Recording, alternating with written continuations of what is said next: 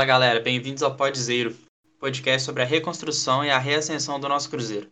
No episódio de hoje, a gente vai falar sobre o mês de outubro do Cruzeiro, avaliando aí essas partidas da Série B que foram marcadas aí pela, pelo começo da era Filipão no Cruzeiro, essa volta dele para o nosso clube. Meu nome é Wagner Lamounier e quem está aqui comigo é o Pedro Martins. E aí, Pedro, beleza, mano? Tranquilo, cara. É, vamos conversar um pouquinho né, sobre essa nova fase do Cruzeiro agora com o Filipão no comando.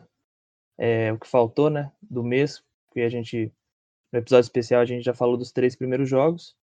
E conversar sobre o desempenho e principalmente sobre esse novo Cruzeiro, essa nova cara do Cruzeiro com, com o novo técnico. É, isso aí. É, agora acabou de acabar né, o primeiro turno. Né, na próxima rodada já marca o começo do segundo turno, onde a gente vai pegar o, o Botafogo, que foi o primeiro jogo né, do campeonato. É, e foi um primeiro turno muito ruim, mas marcado por uma possível melhora assim, nesses últimos jogos, a partir da chegada do Filipão, onde ele já comandou o time três vezes e a gente ganhou duas e empatou uma. E além desses três jogos que a gente vai passar rapidinho por eles, antes disso o Cruzeiro empatou com o Juventude é, em 0 a 0 onde a gente foi comandado pelo Célio Lúcio. Então a gente está aí a quatro jogos sem perder, digamos assim, desde o nosso último episódio. A gente vai gravar um episódio mais para frente também, onde a gente vai falar mais sobre desempenho, sobre os jogos, né? O episódio de hoje vai ser mais focado entre a gente passar brevemente por esses jogos e falar o nosso top 5 de notas, falar dos gols mais bonitos e também fazer um breve expectativa assim para o mês de novembro. Mas agora já o que interessa, qual que é a mudança que você viu assim no time desde que o Filipão entrou? É, o é, que, que você pode observar assim? O que, que você achou que mudou? Porque foi só ele chegar que, pelo menos, esses últimos resultados foram melhores, né? Porque no começo do mês a gente perdeu dois jogos, né? Perdeu do, do Cuiabá, perdeu do Sampaio Corrêa e agora o time parece estar tá começando a dar uma engrenada. O que você pode avaliar disso? É, eu acho que assim, o que a gente conseguiu perceber talvez tenha sido uma, mais uma mudança de atitude, né? Porque, cara, eu, eu não acho que, pelo menos nesse período inicial, tenha, o Filipão tenha feito o Cruzeiro jogar de uma forma muito diferente do que vinha jogando antes, não, sabe? É, você vê ainda muita ligação direta entre defesa e ataque, né? O zagueiro dando chutão, dando suposto lançamento, né? Que na maioria das vezes é realmente só um chutão. Uhum. Mas assim, eu acho que talvez é, algumas escolhas elas deram certo, que é o que estava faltando em relação ao, aos outros treinadores, né? Que estavam antes, tanto o Anderson quanto o Ney Franco. É, a aposta no Ramon, por exemplo, de volante, eu acho que acabou sendo assim uma boa para conseguir dar uma, uma solidez defensiva ali no meio de campo. Que eu acho que talvez faltava um pouco isso. Porque a gente não sabia quem que eram os volantes do Cruzeiro, né? Nesse período todo sempre teve uma troca uhum. muito grande, jogava Machado, jogava o Jadson, jogava é, o Adriano agora teve, um, teve um, um, algumas chances também, né? Mas assim, uhum. o Jean também, que teve algumas oportunidades no começo, aí ele sempre machucava quando parecia que ia engrenar e até já Sim. saiu do Cruzeiro, né? Voltou pro Palmeiras. A dupla Henrique Ariel chegou a ser utilizada. É, a gloriosa dupla Henrique Ariel, né? Que o Ariel a gente provavelmente não deve ver nunca mais e o Henrique, infelizmente, a gente ainda deve ver alguma coisa dele no Cruzeiro. Torço uhum. para que demore, sinceramente, porque eu acho que o que a gente precisa hoje é exatamente o oposto do que o Henrique oferece. E eu acho que é o que talvez o Ramon e o Jadson tenham conseguido oferecer, que, que é, o, que, que é a intensidade, né? O Jadson, eu até já tinha falado em alguns episódios passados, que para mim é o único volante do Cruzeiro que conseguiu oferecer uma intensidade no meio de campo, ainda é um volante que erra muitos passes, mas ele sempre está ali, ele sempre está no lugar certo para dar combate, né? E, e, tem velocidade, até até consegue também oferecer drible no meio de campo, sabe? Porque é uma coisa que exige uma certa personalidade. E aí eu acho que essa melhora tam também passa muito por essas escolhas e principalmente essas escolhas no meio de campo. Ainda acho que tem muita coisa a melhorar, porque o ataque do Cruzeiro ainda é bem ineficiente, mas é um princípio, né, por pouco tempo de trabalho que, que o Filipão teve até agora. Eu concordo com tudo isso que você falou. É, principalmente esse final, que o nosso ataque ainda está precisando melhorar bastante, eu concordo com isso. É, mas uma coisa que, que eu, assim, eu tento não acreditar tanto nisso, mas é até meio difícil não pensar um pouco nisso agora, porque eu sinto que o Cruzeiro até deu um pouco de sorte, para falar a verdade, nos últimos jogos. Porque é uma coisa que não aconteceu e inclusive aconteceu o contrário em vários jogos anteriores, né? Que o Cruzeiro deu foi muito azar. Muitos jogos. Não que o Cruzeiro jogava bem, mas assim, tinha chance de fazer um gol, de matar o jogo, não fazia, e aí no final do jogo tomava um gol ou dava um vacilo e deixava o ponto escapar. A gente cansou de ver isso acontecendo no começo do, da Série B. E, e, nesses últimos três jogos, embora isso tudo que você colocou seja válido, dessa mudança no time, dessa mudança de postura, é, não é ainda um, não é um time muito diferente do que estava jogando antes, assim, em questão de padrão de jogo. E nem era para ser, porque tem pouquíssimo tempo que o Filipão está treinando. Mas realmente parece que deu uma, uma energia a mais para os caras, assim, que às vezes acontece mesmo quando, quando existe uma troca de treinador. Espero que isso não passe, né, tão rapidamente, porque. É o famoso fato novo, né? Chegou, né? Oi? É o famoso fato novo. É, exatamente. Quando o próprio Ney Franco chegou, a gente ganhou a partida de estreia dele também. E pareceu que ia mudar alguma coisa, mas acabou sendo só o primeiro jogo mesmo e depois foi, foi tudo meio, meio ruim. É, então vamos torcer para a gente continuar nessa, nessa maré boa, né? De fazer gols. Ah, os jogos foram bem difíceis, para falar a verdade. Eu não acho que o Cruzeiro teve nenhuma atuação excepcional, assim. A última foi, foi boa contra o Paraná, que a gente ganhou de 2 a 0 Muito porque a gente conseguiu fazer um gol muito cedo na partida, então isso acaba dando uma. Não sei, acaba mudando um pouco o patamar do jogo. Os jogadores conseguem estar mais confortáveis para fazer o seu papel, né? Porque quanto mais o jogo vai passando, o time não faz gol, fica naquela coisa. Eu acho que a pressão é uma coisa que é, muitos é, jogadores confiança, né? muito sentem. Uhum. E o jogo parece ficando cada vez mais difícil. Então foi ótimo ter feito um gol rápido, porque eles conseguem, isso mesmo, ter mais confiança para fazer uma partida melhor.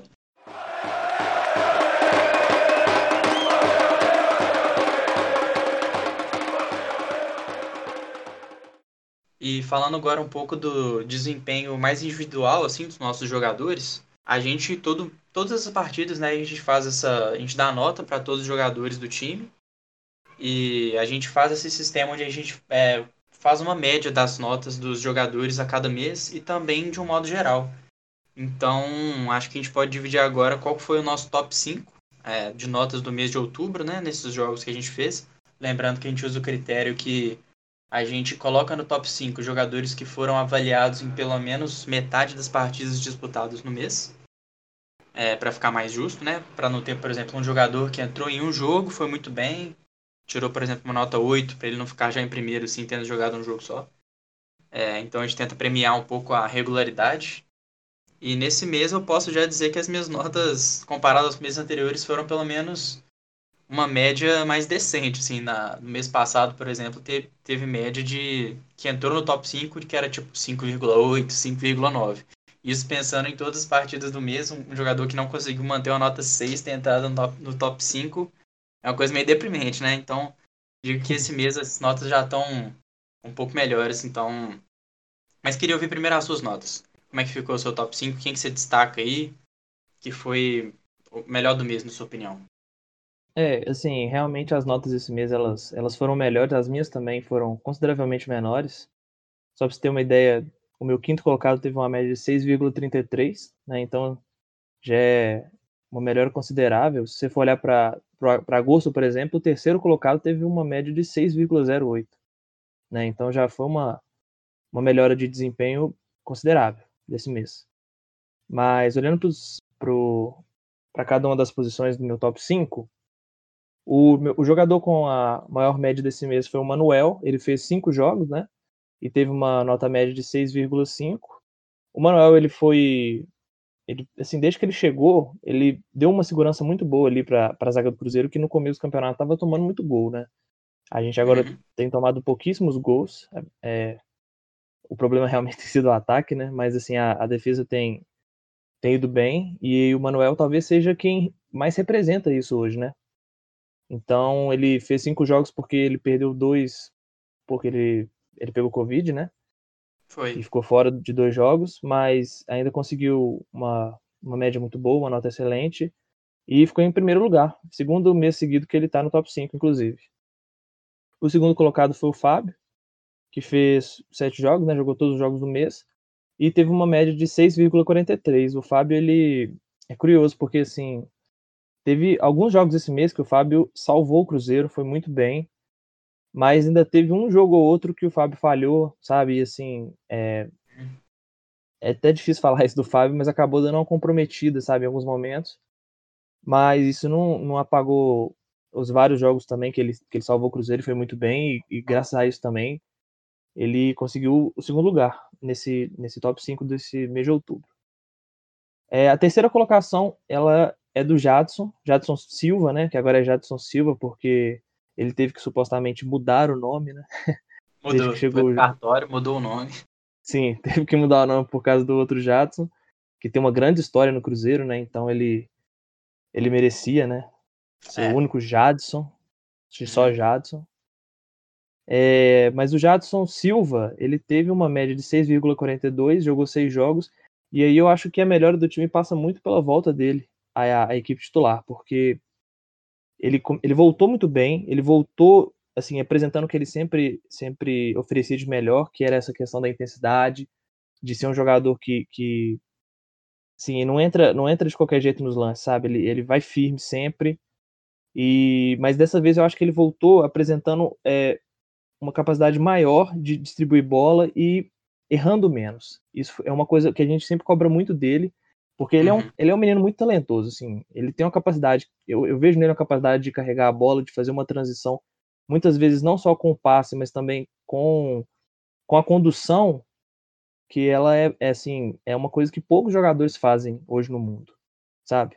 E no uhum. Brasil, então, pouquíssimos. Então, é, eu acho que o Jadson, ao se desenvolver, ele tende a ser um jogador muito bom, muito importante.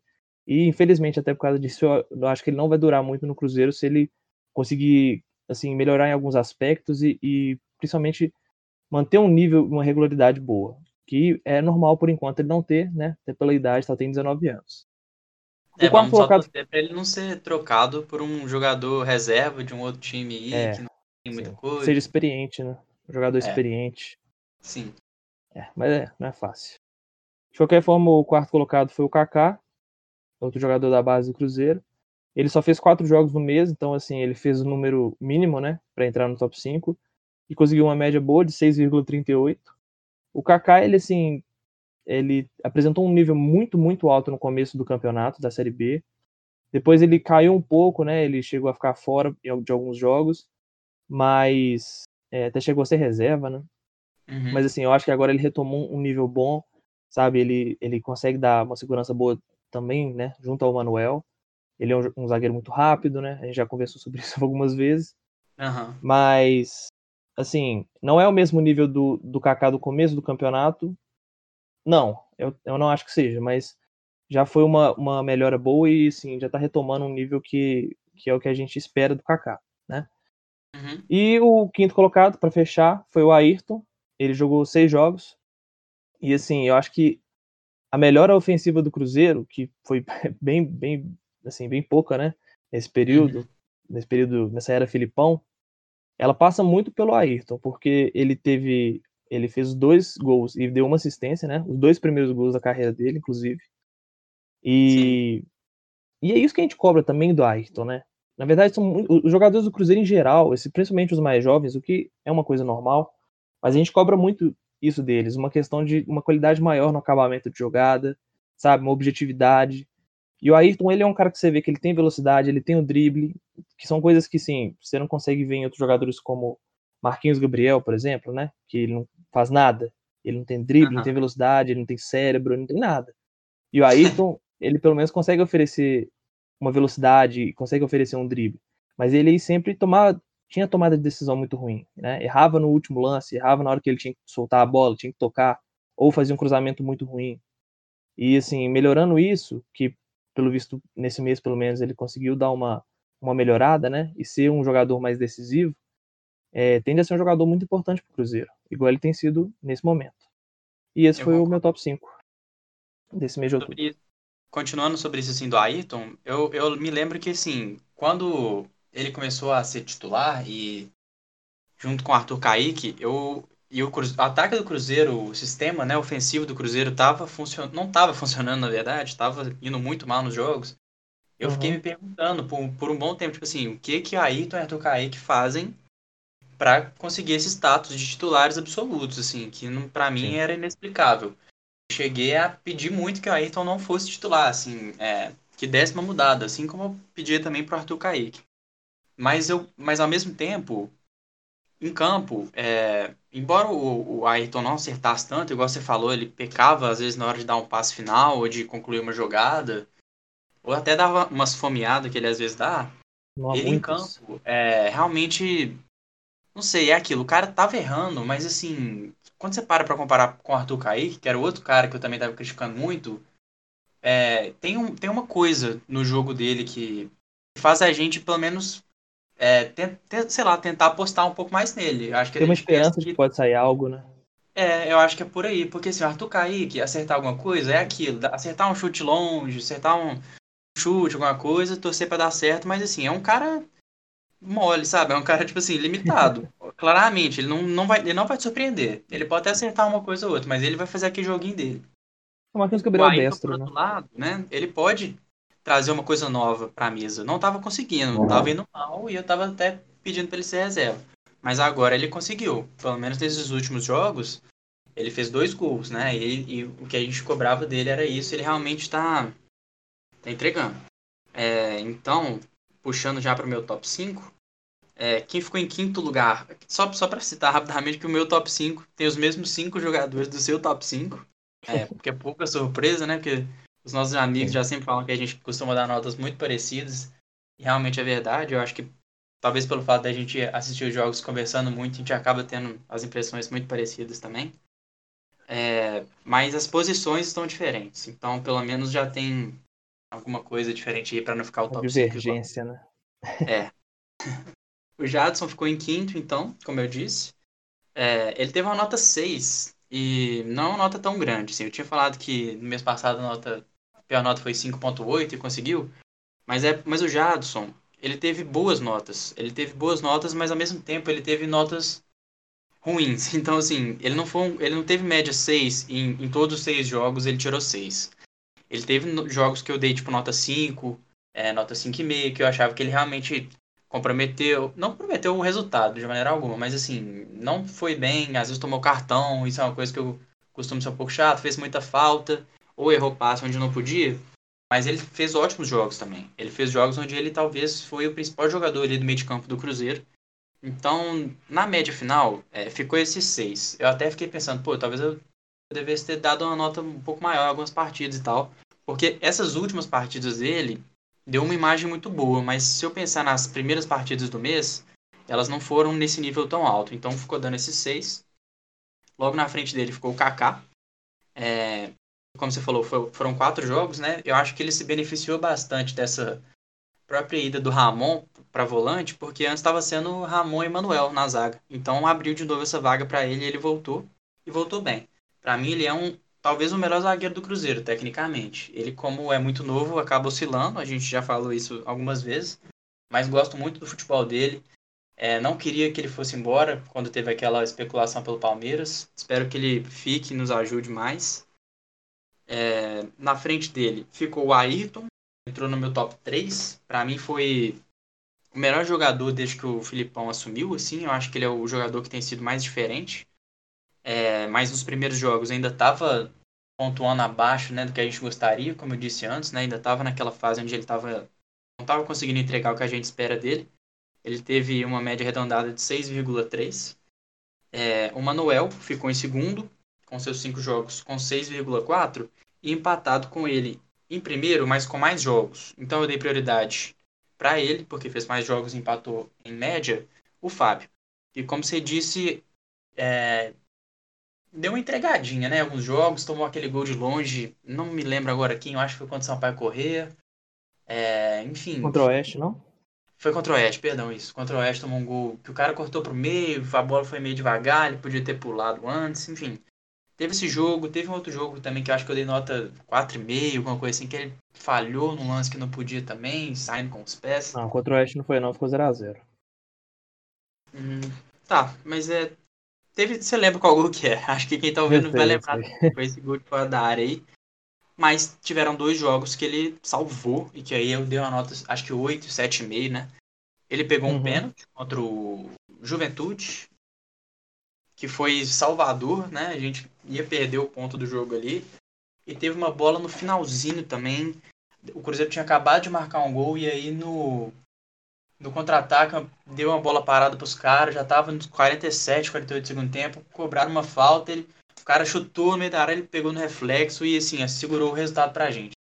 Não foram atuações assim de muitas defesas difíceis ou aquelas atuações impecáveis, mas foram atuações que quando precisou, ele pegou e, e, isso fez com que a nota dele fosse boa, porque é aquela questão. Pode não ter sido a maior partida da carreira dele, mas foi uma partida decisiva. É igual a partida daquele cara que às vezes está apagado, faz um gol, o Cruzeiro ganha de 1 a 0 Tem que dar uma nota menos boa para esse cara, assim, porque foi determinante no resultado da partida. Então, graças a essas salvadas que ele deu, ele ficou em primeiro no meu top 5, é, com 6,4. E agora passando para outra eleição que a gente faz, que são os dos gols bonitos, e até então tem sido os gols mais ou menos, né? O Cruzeiro não faz gol bonito. Esse mês tem um gol aí que eu acho que é, foi realmente bonito, mas eu vou listar aqui os três que eu achei que foram que entram aí nessa competição. Um deles é o do Manuel, que foi um gol de cabeça depois de uma cobrança de falta do Machado, uma cobrança de falta bem de longe do Machado, contra o Sampaio Corrêa e ele ganha no alto. Ele que não é um zagueiro super alto, né? Mas ele tem uma boa impulsão, teve nesse lance pelo menos. Guardou uma cabeçada bem bonita. É, teve o gol na estreia do Filipão contra o Operário, que foi o gol do Arthur Kaique, mas assim, 99% do mérito para mim vai pro Ayrton, que ele vem partindo com a bola daquele jeito que ele gosta, dá aquelas arrancadas, é, meio que meio quase no meio de campo, assim, indo para a ponta direita, passa por um, passa por dois, mostra toda a sua velocidade, acha o Arthur Kaique dentro da área, e o Arthur Kaique só dá uma cortadinha de leve pro meio e chuta, e é gol do Cruzeiro, gol da vitória, um gol que deu muita felicidade pra gente na chegada do Filipão. E, e teve o gol que para mim foi o mais bonito, já vou dar essa, o meu voto aqui, que foi aquele gol contra o Paraná, né, que foi o nosso último jogo. Teve o primeiro gol do Marcelo Moreno e depois teve o gol do, do Ayrton, que foi o segundo gol do Ayrton com a camisa do Cruzeiro e o segundo gol dele com assistência do Patrick Bray. É, no qual é, foi contra-ataque para o Cruzeiro, o Fábio lança a bola para o Patrick Bray, que estava estranhamente ali na, na direita né, do campo, e ele vai avançando. O, o Ayrton até estica o braço, mostra para onde ele vai correr.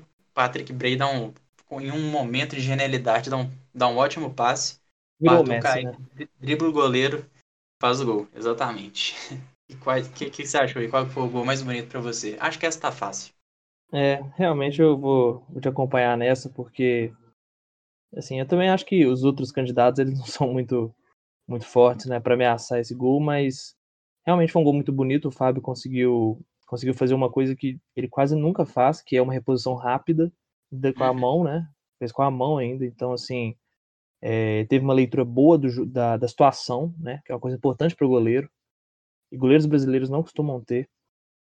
E aí o Fábio fez a reposição, aí teve aquele contra-ataque. O Patrick Bray também merece muito, muito ser lembrado porque ele foi muito esperto nesse lance, porque ele poderia simplesmente tocar para Ayrton de qualquer jeito e Ayrton provavelmente teria que é, ir para um contra um contra, contra o defensor, né?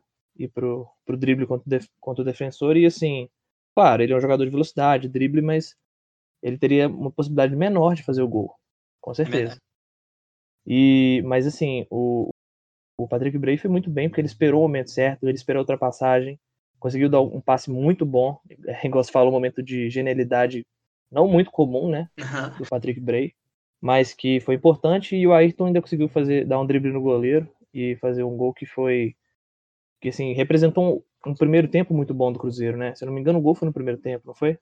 Foi, foi gol no primeiro tempo. Os dois foi, gols foi. foram no primeiro tempo. Isso. E representou um primeiro tempo muito bom do Cruzeiro e que assim, a gente espera que consiga manter, né, o primeiro tempo só, porque o segundo tempo foi, foi horrível de novo. Então a gente é. espera que consigam manter o nível do primeiro tempo, aquele futebol e por mais momento de genialidade do, do nosso grande Patrick Bray, né? Aham. Uhum. E assim, só para terminar esse momento exaltação a Patrick Bray, ele, ele entraria no meu top 5. A nota média dele acabou ficando alta, né? Porque uhum. ele jogou bem. Jogou bem sim, né? Vamos ser justos também. Ele é, jogou bem porque ele fez duas boas jogadas ofensivamente que resultaram em gol. Ele apoiou bem e tal.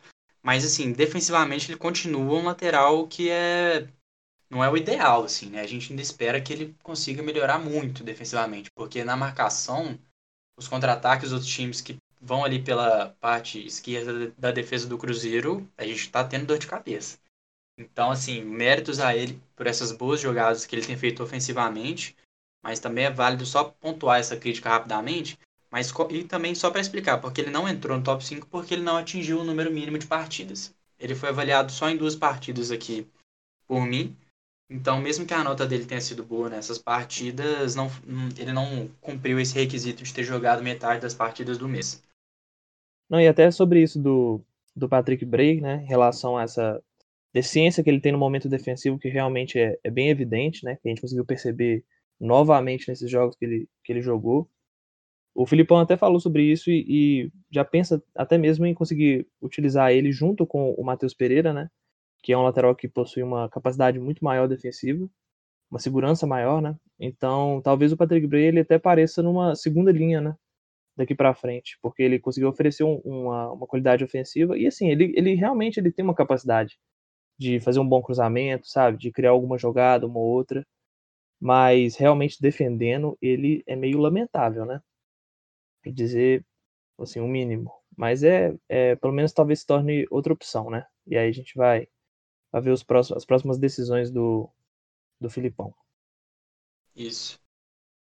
É, agora, passando brevemente, assim, pelo próximo mês, que na verdade já é esse mês, a gente está gravando no dia 6 de novembro, sexta-feira. Hoje, inclusive, o Cruzeiro já enfrenta o Botafogo de São Paulo, fora de casa, lá em Ribeirão Preto. É, a gente teve pequenos probleminhas assim, de agenda no final do mês passado, no começo desse mês questão de compromisso, de um no dia que um podia, o outro não podia, depois o Pedro estava gripado, mas já está recuperado, então o episódio vai até sair um pouquinho mais tarde do que a gente planejava. Mas sobre esse mês de novembro, onde a gente joga hoje contra o Botafogo de Ribeirão Preto, é, depois recebe Guarani e Figueirense, então uma sequência boa de dois jogos em casa. É, depois viaja para enfrentar a Chape e finaliza o mês, se Deus quiser, conquistando confiança contra Confiança. É, o que, que, você acha que vai ser desse mês nosso? Qual que é a sua, qual que é a sua expectativa, né? Uma vez que a gente, com o Filipão, em três jogos tem duas vitórias. Se você acha que a gente vai conseguir manter esse bom aproveitamento de pontos? É, é isso. Que, que, qual que é a sua expectativa aí para esse mês?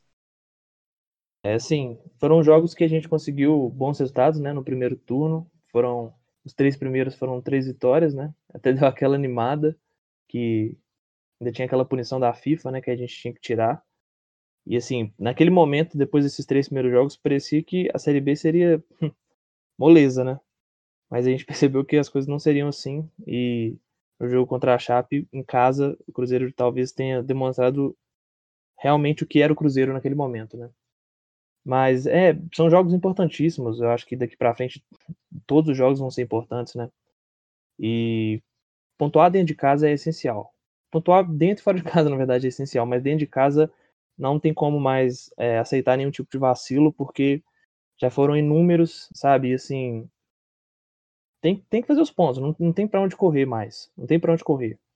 Tem que pensar nos 45 pontos para depois pensar, talvez, né, sonhar, conseguir sonhar com uma com acesso, né? É muito, muito difícil, mas sonhar não custa nada, né? Então, assim, esse jogo contra o uhum. Botafogo hoje, talvez por ser fora de casa, né, seja um jogo não tão fácil, né? Mas pelo menos o Filipão conseguiu ter uma, ter uma semana de treino. Isso eu acho que é importante. O time ter descansado, o Filipão ter treinado. É, talvez é, os desfalques possam pesar, mas é, assim, os desfalques também não, não eram jogadores que estavam apresentando muita coisa, né? Porque o Regis não joga, não estava jogando absolutamente nada, né? E o Marquinhos Gabriel, é, que também não joga, ele não joga nada, né? Então, assim, não acho que vão fazer tanta, tanta falta assim, né? Talvez hoje já, tem, já a gente já consiga ver a estreia do, do Potker, né? E, e é isso, eu acho que daqui para frente não tem não tem muita conversa não. E assim, aí é chegar e, no jogo contra confiança e não deixar escapar, né? Essa essa vitória que que é importante pra gente conseguir, né, confiança. Essa piadinha Sim. repetida aí. Mais uma não vez. Dá pra, não dá para deixar de passar nem a piada com confiança e nem a piada de conquistar a vitória contra a vitória. Sim. É, e é isso, assim, mas agora só para complementar, porque esse episódio é mais focado nisso mesmo, nessa conversa sobre os jogos e sobre os resultados, sobre o desempenho, as notas e tudo mais. Mas uma notícia, né, que, que impacta o nosso time hoje, que é a possível já estreia no, do William Potker. A gente já sabe que ele vai ser relacionado, não sabemos ainda se ele vai começar o jogo, provavelmente vai, vamos esperar para ver. Mas que foi envolvido aí numa troca com o Maurício, né, que já não vinha fazendo boas partidas, né? As últimas partidas dele realmente não foram as melhores, mas que estava aí também sendo convocado para a seleção sub-20, onde fez gol nos amistosos, né? Nessa última, nessas últimas semanas, quando ele estava treinando com a seleção. É, só comentar um pouco sobre isso, porque é um jogador muito jovem, um jogador muito promissor, que sim, estava em baixa, mas a gente tem que lembrar, eu acho que o saldo dele é muito mais positivo do que negativo. Se a gente for ver, até assim, no final do ano passado, quando o Cruzeiro ainda estava na Série A, ele já deu uma salvada fazendo aquele primeiro gol dele pelo profissional, que foi um dos primeiros momentos de glória dele, assim, pelo, pelo próprio profissional do Cruzeiro. E no começo desse ano, quando no Campeonato Mineiro o time estava cheio de garotos, é, ele puxou muita responsabilidade, fez gol. Na própria Série B, ele, já, ele, ele sai do Cruzeiro com dois gols marcados na Série B que já são mais gols que o William Potker fez esse ano inteiro pelo Internacional, né? Então, assim, confesso que eu fiquei puto com essa, com essa transferência, com essa troca, porque eu particularmente gosto muito do Maurício e particularmente não gosto muito do William Potker, mas já aconteceu, não dá para chorar. Vamos torcer para que para que dê certo, para que o Potker nos ajude nessa Série B. Torço para que o Maurício vá bem no Inter, é, para que ele tem uma carreira incrível, porque ele parece ser um cara bom também, além de ser um bom jogador. E que futuramente, quando ele seja vendido para um, um time da Europa ou de algum outro lugar, que o Cruzeiro possa receber uma grana por ele ainda, já que tem, já que tem algum percentual. Mas dá o seu parecer disso aí e dá a sua despedida, que eu encerro logo em seguida. É, realmente, assim, a gente sempre vem aqui falar das negociações do Cruzeiro e sempre tem alguma negociação que a gente não consegue entender quem chegou a pensar nisso, quem chegou a cogitar uma coisa dessa e quem aprovou uma coisa dessa, né? Realmente são, assim, histórias que a gente nunca vai saber, né? Histórias de bastidores que são, no mínimo, intrigantes. Mas, é, eu acho que você, você resumiu muito bem. O Maurício, ele, ele surgiu ano passado, né? Naquele, naquele momento que o Cruzeiro estava vivendo muito ruim, né? O pior momento da história do Cruzeiro. Uhum. E conseguiu ser decisivo muito novo, né? Ele já tinha 18 anos quando, quando jogou contra o Vasco. Fez um gol importante, né? No momento que a gente tinha alguma espécie de esperança ainda, né? Porque era aquela aquela fase com o Rogério Ceni, né? Então assim, ainda existia alguma esperança no do Cruzeiro conseguir sair da situação. Não aconteceu. E no elenco desse ano, o Maurício acabou assim de uma forma que eu acho que nem foi muito por culpa dele, tomando um papel de protagonista, né? E você ter um papel de protagonista aos 19 anos num time do tamanho do Cruzeiro, sabe? 9 milhões de uhum. torcedores, é, na pior crise da sua história, e você tendo que resolver tudo, e sendo cobrado, assim, até eu acho que de maneira excessiva em alguns momentos, de maneira injusta em alguns momentos, porque eu via que outros jogadores desempenhavam menos do que o Maurício, às vezes jogadores que supostamente têm algum nome no mercado, ou sei lá, às vezes nem, nem fizeram nada na carreira, mas eles têm mais experiência, né? Porque parece que o torcedor adora jogador experiente. Uhum. É, sempre reclama de não usar a base, mas na hora que usa, não, não, não aguenta ver um jogador errando três passes que já quer massacrar. Mas isso não é novidade para ninguém. Então, eu acho que isso talvez tenha sido um grande problema, né? Ter apostado no Maurício como a solução de, todo, de, de tudo que tinha de errado no Cruzeiro. E ele claramente não é, sabe? Ele claramente não é. Ele tende a uhum. ser um bom jogador, ele tem potencial para ser um jogador muito bom, para ser um jogador que talvez vá para a Europa, mas ele não, não vai ser um Messi, sabe? talvez uma parte da torcida esperava isso, né? Então eu acho que é a questão de expectativa, né?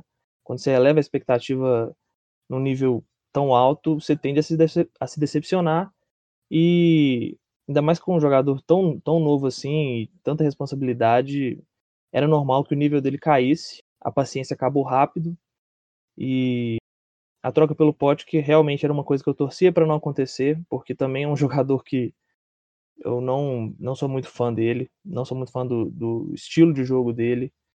Eu acho ele aquele tipo de jogador que tem, tem um nome por um momento específico da carreira, sabe? Um momento, um momento curto e específico da carreira, que no caso dele foi aquele, aquela Série A há anos atrás, né? Pela Ponte Preta, que ele foi artilheiro.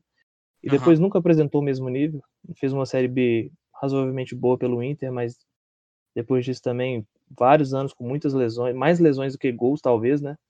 É. E então, assim, é normal a revolta de grande parte da torcida, é normal a desconfiança, mas realmente, é igual você disse, não tem, é, não tem como lamentar mais. O Cruzeiro ainda tem um percentual, a gente espera que consiga fazer um bom dinheiro pelo menos, né? Que o Maurício realmente vá bem no Inter, que ele se destaque, que ele seja vendido por, sei lá, 90 bilhões de euros e o Cruzeiro consiga um dinheiro para pagar as dívidas, né? E então é isso. Eu acho que agora realmente torcer para dar certo, né? Os dois, tanto o Maurício quanto o Potker. E, e é isso. É, agradecer a quem nos ouviu até aqui, né? E torcer para um mês um mês melhor do que foi esse, mas que consiga manter pelo menos os resultados do final do mês. Isso. E valeu demais quem ouviu até aqui. É, para interagir com a gente pelas redes sociais é só pesquisar por podzeiro. É, comente sobre os temas, faça sugestões, critica nossas, nossas opiniões, enfim. Pode interagir que a gente vai gostar. Estamos no YouTube, no Spotify, lá no Anchor FM você pode achar todas as outras plataformas que a gente está também. Instagram, Twitter. É isso. Um abraço e vamos que vamos.